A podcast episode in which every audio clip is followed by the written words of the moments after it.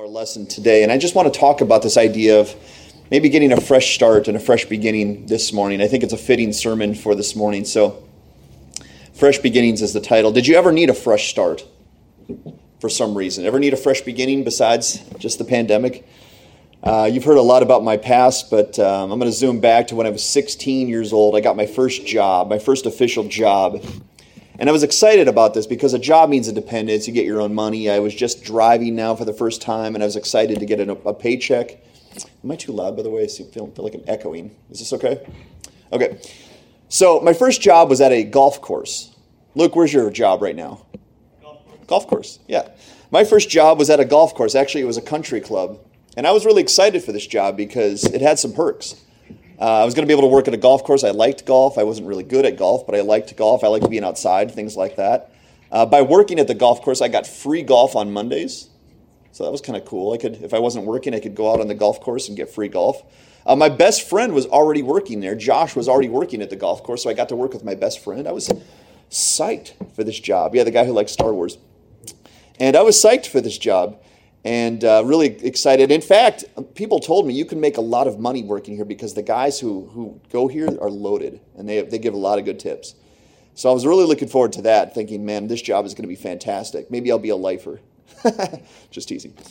Um, the job didn't go as I had planned, unfortunately. I was 16 years old. It was my first official job. I remember one day I had a really simple job. I was supposed to take the golf carts. You guys remember those golf carts and just you know park them in a row, get them lined up next to each other. And I had to take three or four or five. I don't remember how many it was, and get those golf carts from where they were and just back you know back them up and put them where they belong. And so I got into the golf cart golf cart. And I had my license at the time, but I was a fresh driver. And I remember, you guys remember the golf carts when you turn the lever and it kind of goes like you're going in reverse and it's really loud and annoying. I got distracted by that, I think and I ended up backing up into all these golf bags of these guys who were about ready to go golfing, knocked them all down. And my my uh, my uh, manager comes up to me and goes, "Walker, what are you doing?" And I'm saying, "I'm sorry, I didn't see him." He goes, "He goes, don't you know how to drive?" I go, "Yeah, I got my driver's license like three weeks ago." He goes, "You wouldn't know." It's like, "Okay, thanks, man." Uh, later on, we had our first team meeting. You guys never worked at a place like that where you have team meetings, and they got they gathered all the employees together and and we're just going to have a basic team meeting. And he goes, I just want to go over dress code with you guys, make sure you're all on the same page. He goes, You know, you're supposed to wear khaki pants and black shoes. And prior to that meeting, prior to my job there, I didn't own black sneakers. So I actually had to go and buy sneakers specifically for this job. And I just grabbed basically the first sneakers I could find. And I went to the first team meeting, and the guy's going over dress code, and he's looking at all of us, making sure we're in dress code. And he actually gets to me and he stops. And he goes, Walker, those shoes you have right now, he goes, they're stinking ugly. He goes, get a new pair. I was like, okay. And my best friend, he's right there next to me and he's laughing at me. My best friend is laughing at me during the first team meeting. Very disillusioned. Uh, one, one of my jobs too is to take the golf bags, the golf cart, or the golf bags and the golf clubs, and put them into the cart. Get the guys ready to tee off. Okay, so that's where I got my tips. That's how I made my money. Take their golf bags, put it into the cart, get them all lined up for hole number one. And so I did my first day. I got the bags on the cart. Two guys were going to go and golf together. I got their bags in the cart. They were ready to go. And I said, Here's your cart. Take your cart up to hole number one. But I forgot to fasten them in. And uh, as soon as they hit the gas on that golf cart, what happened to the bags? They fell out. And so did all the golf clubs. They were scattered everywhere. And this guy that I, it just happened this way. He was like the most regular, most popular guy at the country club. And my manager was there again. He's like, Walker, are you kidding me? And so I had to go gather them up. It was really embarrassing. I didn't get a good tip from that guy. I don't know what. Come on, man. You're being petty. I just knocked over your golf bag and your expensive golf clubs. And then one more experience. I had to, I was the guy, when you're a rookie at a, at a job, you basically do all the jobs no one else wants to do. So I was the guy that had to pick up all the balls on the golf range, you know, where they practice hitting the golf balls. And that doesn't sound like too bad of a job because you get to ride around in a cart and it has this little thing in the back that grabs the ball. So you're basically just driving around. And I had my headphones in. It was it was actually kind of fun. So one day I'm out there and I'm picking up all the golf balls, and I kind of hit a bump, you know, and I didn't think too much about it. I just kind of went along for another 30, 45 minutes, and I could tell while I'm driving because I got my headphones on. I could tell the guys who were like hitting the balls were like trying to flag me down or wave at me. And so for a while, I'm just like, hey guys, what's up? Waving back, and they're like, no, no, no, they're flagging me down. And finally, I'm like, I take my headphones off, and I'm like, what's up? They go, you dropped the golf thing that picks up the balls. You haven't been picking up any balls for the last hour. And I'm like, oh no. I was disillusioned by that job. That job didn't go as I had planned. I didn't make a lot of tips for some reason. And I, it was one of those jobs I just needed a fresh beginning. I needed, I needed to reboot. I just needed to start it over. I wasn't actually as bad as I was looking like I was to the management. So I just needed a fresh beginning. You ever need a fresh beginning? Well, that's kind of what we're talking about today is the fresh beginning, only this way, in a spiritual way. In Acts chapter 3, the Apostle Peter is giving a sermon. And this one, or actually two verses I want to single out from the sermon. This is what he says to the people who are listening that day. Acts chapter 3, verses 19 and 20, Peter says to them, Repent, therefore, and turn back, that your sins may be blotted out, that times of refreshing may come from the presence of the Lord. And that's what we want to look at today refreshment, refreshing, fresh beginnings, fresh starts. One of the greatest character traits about our God is that He gives second chances, right? Our God gives second chances. You could even say third, fourth, and fifth chances. But that's one of the greatest character traits of our God is he allows us to reboot. He allows a fresh beginning, and that's what we want to talk about today. On a day of coming back together, I thought what would be the best, most fitting thing to talk about as we come back together as a church. And that's the spirit of this lesson today is that we come back together, we get back on track. This isn't assuming that anyone specifically has fallen off the track. I'm just speaking about in the corporate sense of our church coming back together, getting back on the same page. We need a fresh beginning, don't we? We need a fresh start.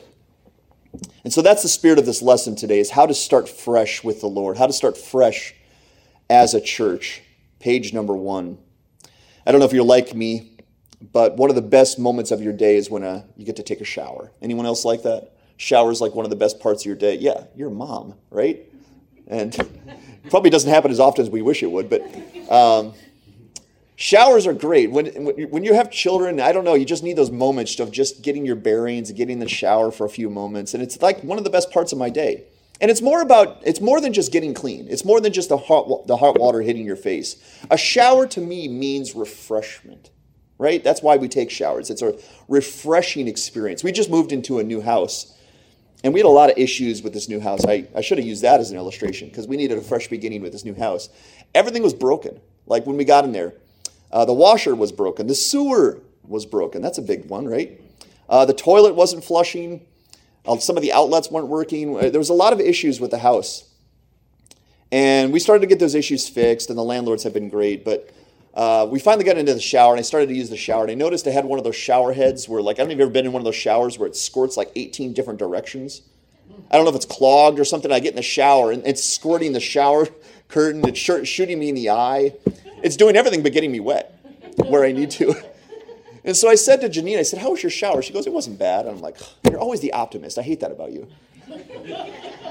I said, How? I said, The shower head's annoying, right? She goes, I, I guess so. I'm like, No, it's really annoying. I'm like, It squirts like 18 different directions. And I said, We need a shower head. And I said, Janine, the reason we need a shower head is because if I don't have a shower, a good shower, then I'm, I'm not going to make it. That's the last refreshment I have. So we went out, and we bought a shower head, and it got a lot better. Now it squirts in one good direction, and uh, that's a lot better. But a shower to me means refreshment, right? What if we could have that kind of refreshing experience beyond just that sampling of a shower each day? What if we could have true, long lasting spiritual refreshment that lasts into eternity? I want to talk about God's mercy to start off today. God's mercy. Paul read a portion of a, of a scripture from Lamentations 3. And I know you're at least familiar with this part of Lamentations 3, verses 22 to 24, because it says this The steadfast love of the Lord never ceases, his mercies never come to an end. They are new every morning. Great is your faithfulness. The Lord is my portion, says my soul. Therefore, I will hope in him. Amen to that? The steadfast love of the Lord never ceases. His mercies never come to an end. They are new every morning. Great is your faithfulness. In Proverbs 28, verses 13 to 14, the writer of Proverbs says this He says, Whoever conceals his transgressions will not prosper, but the one who confesses and forsakes them will obtain mercy. Blessed is the one who fears the Lord always, but whoever hardens his heart will fall into calamity. Don't we all want God's mercy? God's mercy is a good thing. Can you ever have too much mercy from God? See, God's mercy, receiving God's mercy is like taking a spiritual shower for the soul. It's, it's total refreshment. It's that fresh beginning that you're hoping for. Receiving God's mercy means the Lord does not hold our past failings and our past sins against us. Amen? The Lord does not hold our past failings and sins against us. Consider that. I don't think we can say, however, that God's mercy is a blank check to act inappropriately, is it? That's not what mercy is about. Mercy is not to say, hey, listen, God will forgive, sin with impunity. No, that's not what mercy is about. And that's why I included those two passages together. I want to see the, the tension, the relationship between mercy. Because this, these passages mean that the Lord extends his mercy to us every new morning. As long as there's a new day, we could find mercy offered to us as a part of God's grace. Every morning, every new day, which means today we could find brand new mercy from our God. But in order to find that mercy, we must own up to our own failings. Do you know that? In order to find God's mercy, you must confess your failings to the Lord. And you must be ready to be done with those sins for the sake of pleasing your God once again. Confess your sins, forsake your sins, and return to the covenant relationship you had with the Lord. I want you to imagine if every morning you went to take a shower, it did nothing more than make shower like noises. Or play a YouTube video of water coming out of a shower head, but you actually didn't get wet, you didn't get clean, nothing like that happened. Would that be enough for you? Would that be enough to have just a semblance of a shower, a shower like virtual experience without any cleaning happening or any refreshment taking place? Would anyone just be satisfied with a video of a shower? Of course not. You guys know what those virtual fireplaces are like. You ever seen those on YouTube or whatever? Um, those are okay. I guess I can see the value in it. But would anyone else much rather have an actual fireplace than a video of a fireplace? See, virtual experiences of things that are really good and helpful for us aren't enough. The primary reason we need showers is because they cleanse us. They cleanse us. They take the filth and the dirt off of us, and they allow us to feel new and brand new once again. Or imagine if you did take a shower each morning, and right after you took the shower, you immediately began working out or doing some intense gardening or yard work. Right after that, you took a shower and you went right back into the garden right back into the gym. And all the filth that was just off you, you put right back on. Well, whatever refreshment you got from that shower was so short lived, it's probably not that helpful to you. Refreshment that doesn't last long isn't really true refreshment. We need refreshment that lingers, refreshment that lasts. That's why we take showers after we have done things that make us dirty, so that we can be clean and feel good for a long time following that process.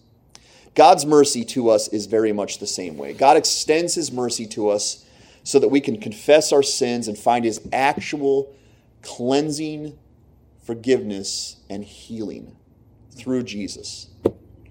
But not only does God's mercy cleanse us, it teaches us to stay away from, his, from the spiritual filth that made us dirty. So mercy does two things it cleanses you it heals you, it forgives you, and it teaches you to stay away from the dirt, from the filth, spiritually, sin.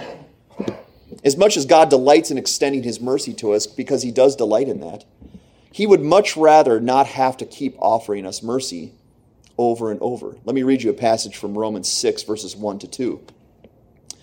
The Apostle Paul says, What shall we say then? Are we to continue in sin that grace may abound? Seems logical, right? If God loves showing mercy and grace, why don't we sin more and he can just continue to show us mercy and grace? And then he says this by no means, or it actually translates to God forbid. He says, How can we who died to sin still live in it? Should we continue to sin that we would receive more and more mercy? God forbid. How can we who died to sin still live in that sin? You see, mercy is about getting a fresh start for new, holy, Christ like living. Because holy living is better than continually receiving mercy from God. Because that's the point of mercy. The point of mercy is to allow us to live holy and Christ like once again. Mercy given to us means that there has been sin in our lives, that we have hurt the Lord and his people. That's what sin is. You've hurt the Lord, you've hurt his people. And the point of mercy is not to say about those sins, no big deal, no big deal, or to allow us to sin with impunity. That's not the point of mercy. To say, hey, you can sin now with, with no consequence. Go out and sin, and just whenever you're done with sinning, just come back and I'll forgive you. That's not the point of mercy. Mercy is to reveal to us God's willingness to help us to be useful for his kingdom. I'll say that again. God's mercy is given to us to reveal to us God's willingness to help us be useful for his kingdom. Mercy given to us is also to reveal to us God's amazing love so that we will live differently than we did before. So we will live differently than we did before. Mercy is for the sake of holy living, it's for the sake of Christ like living. Mercy is for the sake of us being useful for God's will and kingdom. That's why mercy is given to us, so that we can be restored and be useful for God once again. Because when we're sinning, are we useful for God? We're not. We're not useful for God while we're sinning. We're only useful for God when we're obeying. And mercy is to allow us to become back to that path. Mercy also does not mean there's not going to be any consequences for our sin because sin brings horrible consequences, does it not? Sin brings consequences. Uh, the other day, I confess something to my church body. The other day, I got frustrated. I don't know if there were toys on the floor, if I was just having one of those days, but I kicked a toy on the floor in frustration. Kicked a toy. This toy happened to be heavier and more dense than I thought it was going to be, and it hurt my foot. And uh, I just remember as I kicked the toy going, that was stupid. Why did I do that? You know?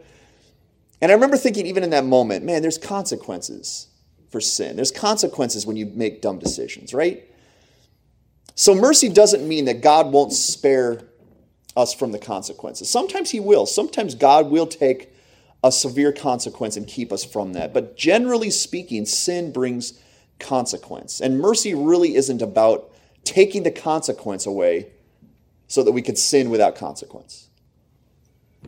But generally speaking, God's mercy is about restoration. It's about restoring our relationship with Him so that our covenant love with Him can be healed and continued. See, sin has consequences. It's how we learn not to play around with sin. That's how I learned not to kick toys out of frustration. I hurt my foot. And I need to remember that next time my, my body tells me to kick a toy. But mercy means that sin does not have to be our final chapter, does it? Sin does not have to write our story thanks to God's mercy. Aren't you thankful for that? That sin doesn't have to define your legacy upon this earth thanks to God's mercy. Your legacy, your relationship with the Lord can be healed and restored. Because it says in Romans, the wages of sin is death. But that's not the end of the verse. But the free gift of God is eternal life through Jesus Christ our Lord. Mercy means we do not have to remain in the sin and the filth that bring about eternal death. We don't have to remain there. Two of the most famous characters and godliest men in the entire Bible had to find spiritual refreshment from the Lord. Did you know that? Two of the most famous Bible characters and godliest men we can think of in the scriptures both had to have spiritual refreshment from the Lord. Our first example is King David.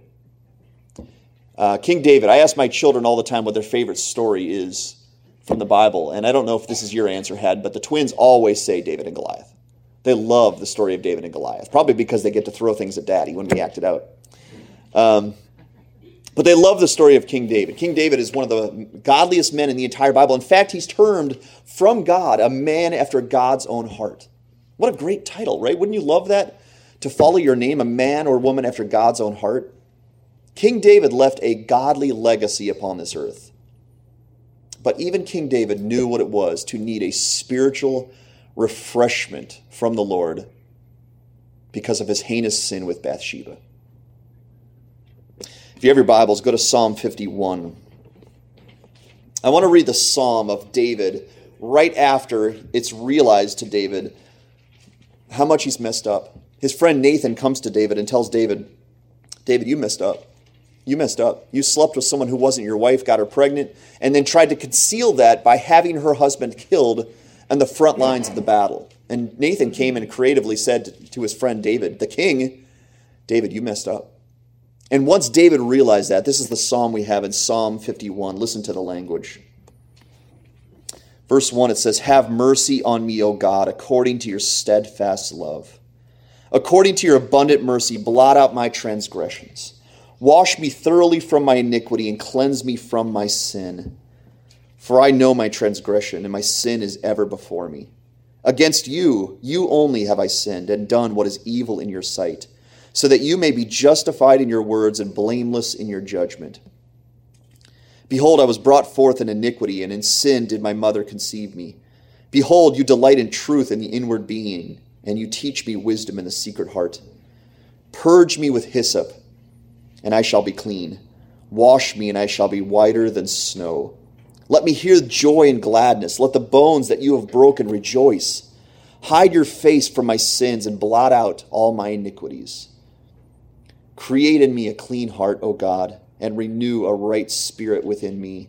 Cast me not away from your presence, and take not your Holy Spirit from me. Verse 12 Restore to me the joy of your salvation, and uphold me with a willing spirit. Then I will teach transgressors your ways, and sinners will return to you. Deliver me from blood guiltiness, O God, O God of my salvation, and my tongue will sing aloud your righteousness. O Lord, open my lips, and my mouth will declare your praise. For you will not delight in sacrifice, or I would give it. You will not be pleased with a burnt offering. The sacrifices of God are a broken spirit, a broken and contrite heart, O God, you will not despise. Do good to Zion in your good pleasure. Build up the walls of Jerusalem.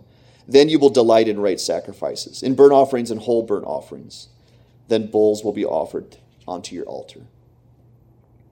David in Psalm 51 pleads to the Lord for cleansing and repentance and restoration from his God.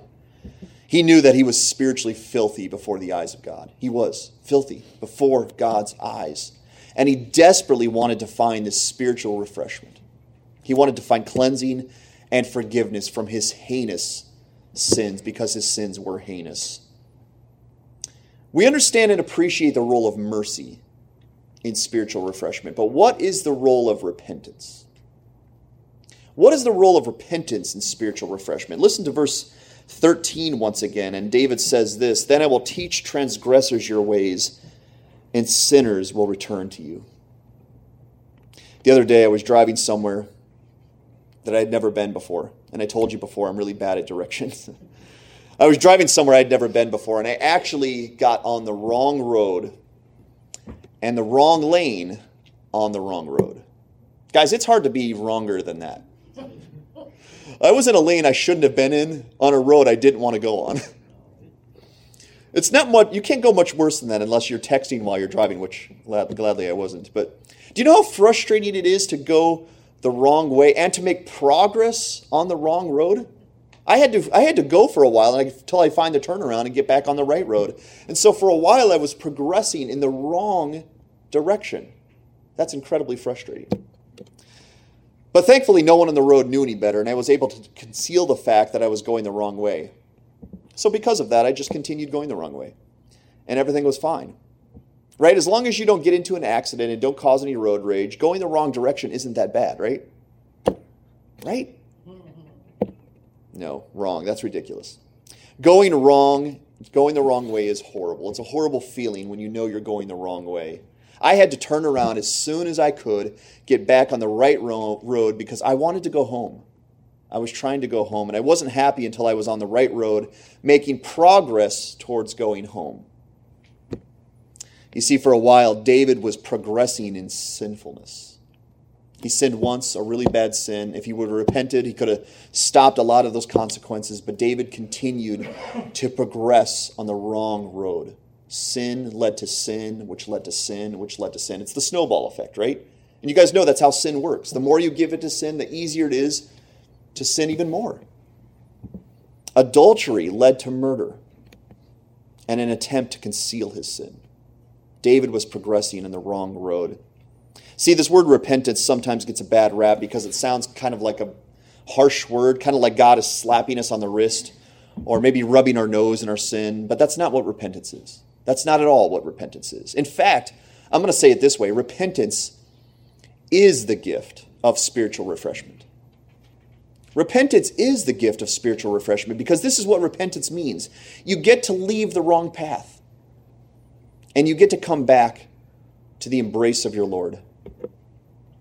You get to leave your wrong path and you get to come back to the Lord. Repentance means come back to the Lord. The other day, I was teaching my children about the word repentance. And I was trying to think of a creative way to help them understand what repentance means. So we live on this dead end road. It's, it's uh, dead end, and, and, and at dusk, even at, at dusk, it gets really dark. And the road is kind of a lonely, scary feeling kind of road.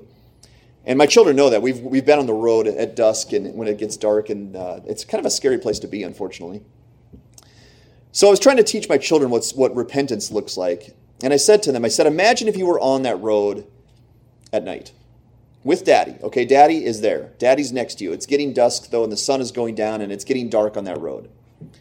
And imagine if you left my side to chase a rabbit, which they love to do. They love chasing rabbits. Rabbits are terrified of my children. if you have a rabbit, just steer clear. Um, they love chasing rabbits. So I said to my children, I said, imagine if you left my presence to chase a rabbit and you ran far enough to be out of the sight of daddy and you couldn't see daddy anymore. And now you're on a dark road by yourself. It's dark, it's scary, it's lonely, and you don't know where your dad is. I said, What would you do? And my children are very smart. They said, We'd call out for daddy. That's what they said. We would call out for daddy. Daddy, where are you? And I thought about that going, man, that's, that's kind of what repentance is. Repentance is getting lost in sin on a very dark path.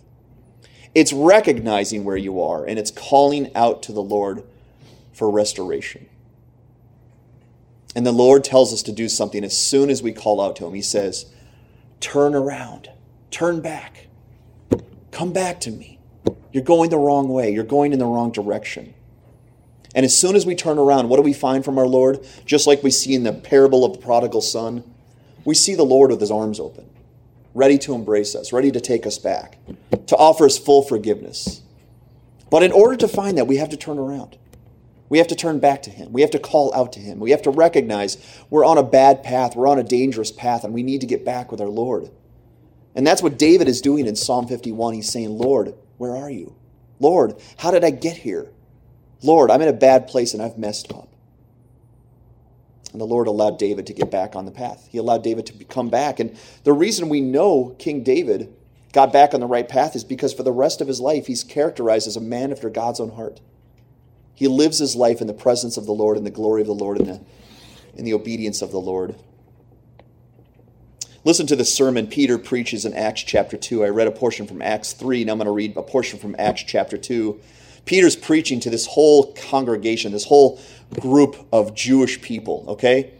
And some of these people were the same people that were just yelling only days and weeks before, crucify him, when it was Jesus or Barabbas to be released. They were saying, crucify Jesus. And now Peter has an opportunity to speak to this group of people. Man, what would you say? What would you say to a group of people that just were there yelling, crucify to the Lord Jesus? And in Acts chapter 2, verses 36, he says this. Let all the house of Israel therefore know for certain that God has made him both Lord and Christ, this Jesus whom you crucified. Verse 37 Now, when they heard this, they were cut to the heart, and they said to Peter and the rest of the apostles, Brothers, what shall we do? And Peter said to them, Repent and be baptized, every one of you, in the name of Jesus Christ for the forgiveness of your sins and you will receive the gift of the Holy Spirit. For the promise is for you and for your children and for all those who are far off, everyone whom the Lord our God calls to himself. You see, guys, repentance is a gift from God. It's a gift from God. Repentance means that our Lord Jesus wants us to come back to his loving arms. That's what it means. He wants us back. I mean, Pastor Mel and I, for the last several weeks, have wanted you guys back. Really, I mean, this is not just about, you know, playing church. We wanted you guys back together with us. And we were praying and talking about what that would look like. And repentance means God wants us back in his loving arms Do you know what a blessing it is to be able to turn around and find a fresh beginning with the Lord? Does anyone need that fresh beginning today? Does anyone need a fresh start or beginning with the Lord today? Because you can find it. Thanks to God's mercy and thanks to repentance. In Acts chapter 9, we come to our second example of someone who needed spiritual refreshment from the Lord. Another really godly guy, although his, the beginning of his story isn't that way. His name is Saul of Tarsus.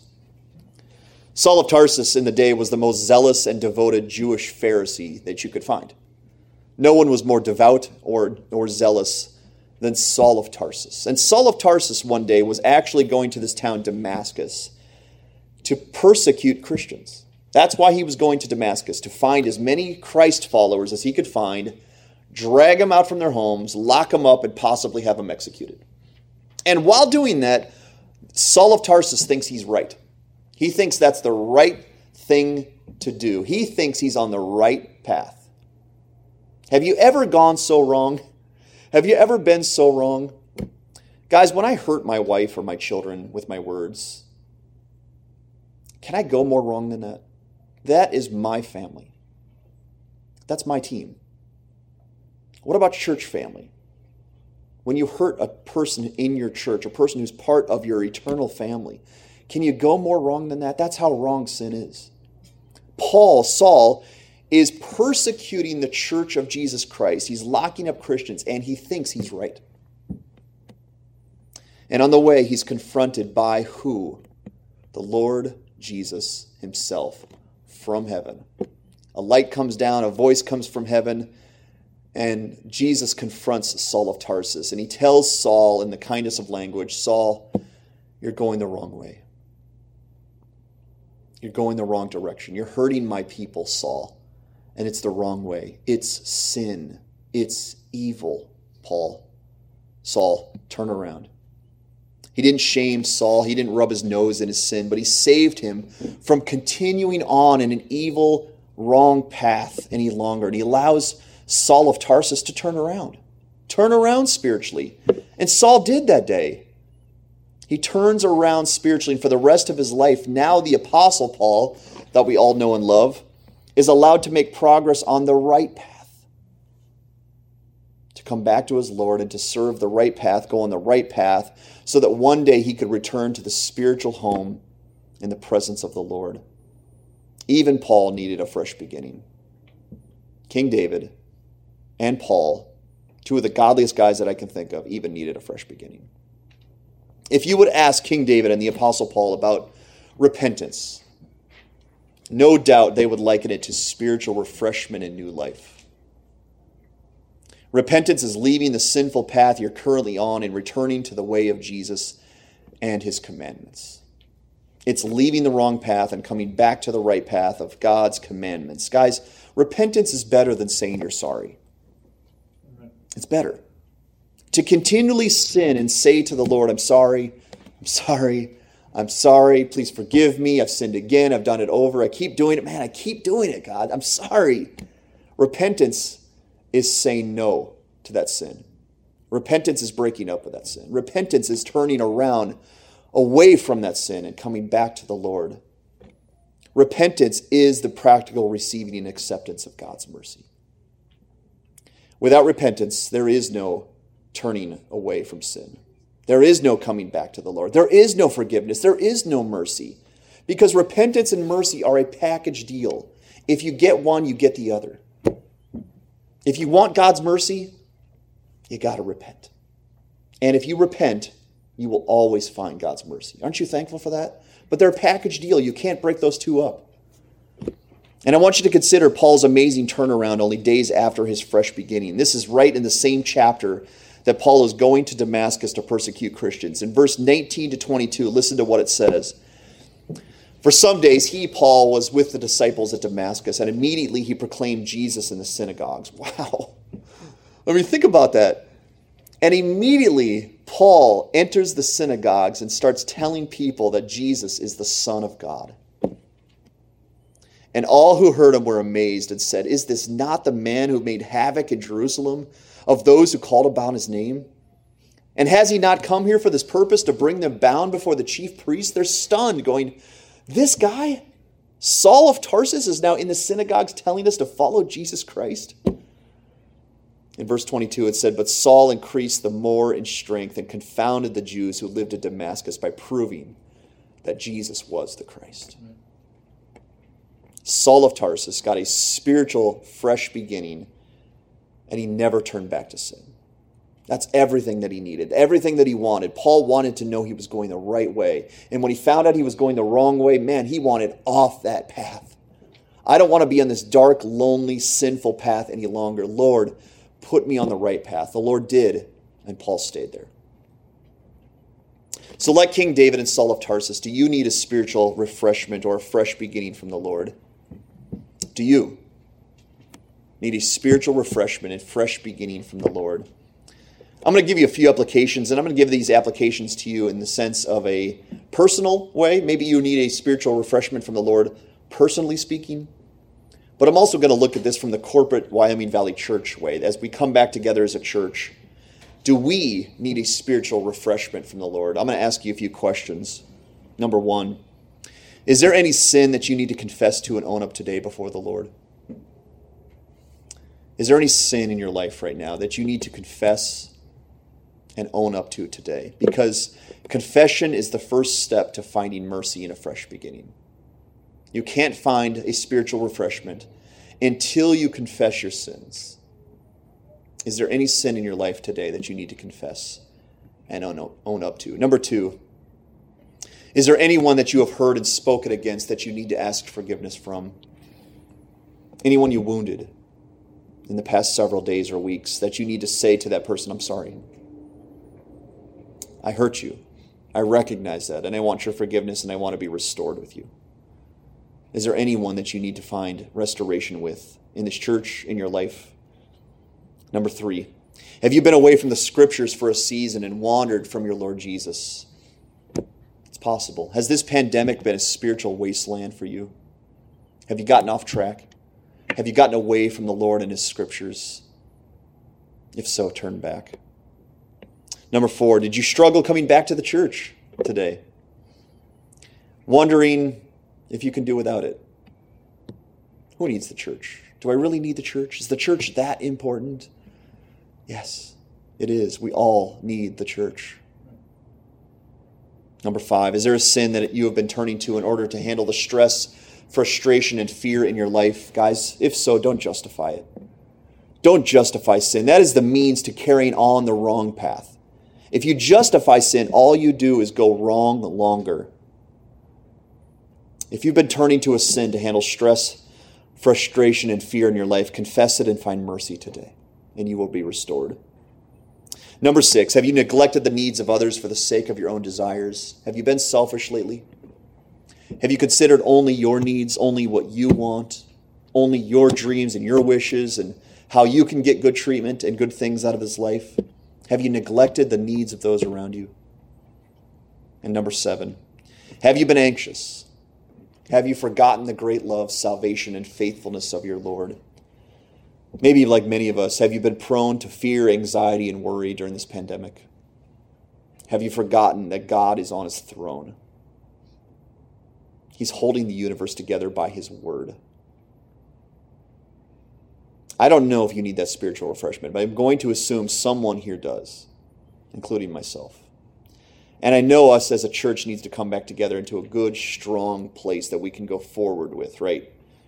And therefore, we all need God to give us a reboot, a fresh start, maybe even a stronger start than we've ever had.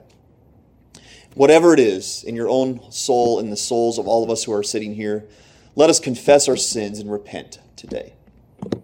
Because it says in Lamentations 3, once again, listen to the language. The steadfast love of the Lord never ceases, his mercies never come to an end. They are new every morning. Great is your faithfulness. The Lord is my portion, says my soul. Therefore, I will hope in him. And as we started this lesson today from Acts chapter 3, Peter said, Repent therefore and turn back, that your sins may be blotted out and that times of refreshing may come from the presence of the Lord. Don't you want spiritual refreshment with the Lord? Let us all find a fresh beginning and start anew with the Lord today and go forward for Jesus Guys, Jesus is home. Let's all go back home today. Can we pray? Father, we thank you for this day. We thank you for the opportunity to be back together. And we thank you for the opportunity of a spiritual, fresh beginning. Touch the souls here, Father. Help us to come back if we need to, to repent, to confess what we need to, and to return to the loving embrace of our Lord so that we can be restored, be healed, and continue going on the right path that you've placed us on. Father, help our church now as we come back together as a church. Give us wisdom, give us safety, give us togetherness and unity. Help us to embrace each other, to pray for each other, to be excited about being together. Do something great for your name's sake. And Father, help us to reach this community. This community is hurting. It's dark right now. It's scary right now. Father, and they're in need of hope. They're in need of the light of Jesus Christ, and we have it. Help us to shine that light brightly with our lives, with our words, with what we say, with what we do. Give us a fresh beginning and a fresh start. And we say this all for the name of your glory. It's in Jesus' name we pray. Amen.